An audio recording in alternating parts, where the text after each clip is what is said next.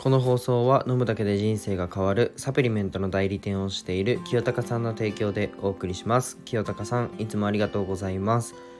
おはようございます。世界一の医療施設を作ることを目的に事業をいくつかやりつつ看護師もやってるひじりです。えっと1.2倍速で聞くのをお勧めします。えっといつもこのラジオを聴いてくださりありがとうございます。えっと今日のテーマはまあねちょっと副業をやってる人へというねことなんですけど、まあ、離脱の難しさというテーマで話したいと思います。えっとマジで今一番僕が悩んでるかもしれないところ部分なので絶対最後まで聞いてください。もう必ず面白い話にします。はい約束します。えっと今日は、まあ、離脱の難しさをねうんあと数日後か数週間で離脱離脱するね僕が解説しようと思います、まあ、離脱とはまあね本業を辞めることなんですけど本業という本業っていうのかなわかんないですけど、まあ、何かの、えー、コミュニティだったり、えー、と何かのね、えー、組織から抜けることを今離脱というふうに言わせていただいてるんですけど、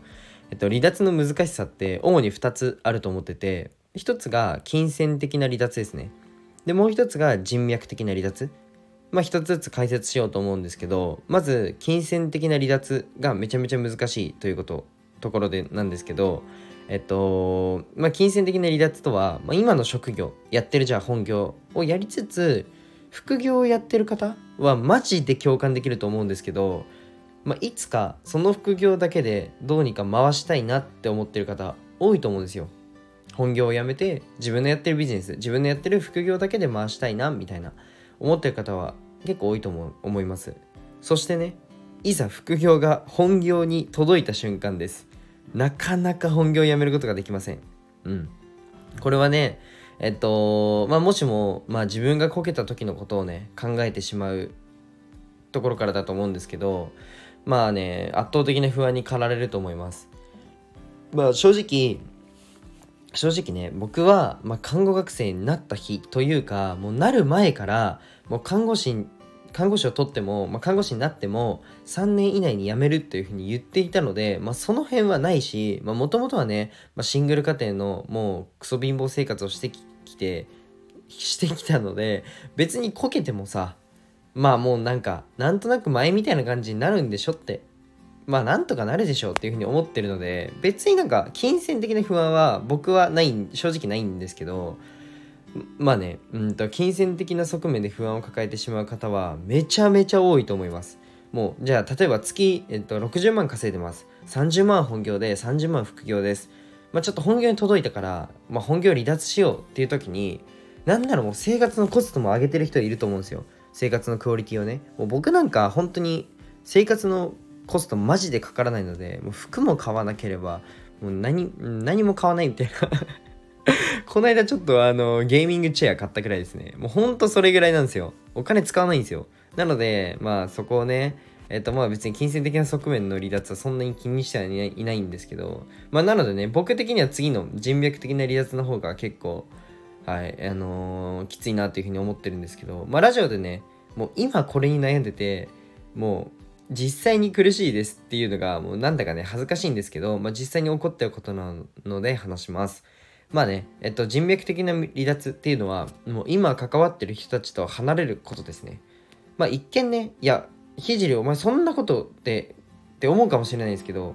なかなか苦しいものがあります。っていうのも、別にね、クソみたいな先輩しかいない病院だったら全然いいんですよ。てかそっちの方が良かった。もうね、本当に僕の面倒を見てくださるんですよ。僕まだ1年目なので。本当に僕の職場の先輩の皆さんはめちゃめちゃ優しくて、もうこんなに丁寧に教育してくださることにも毎日感謝してるんですよね。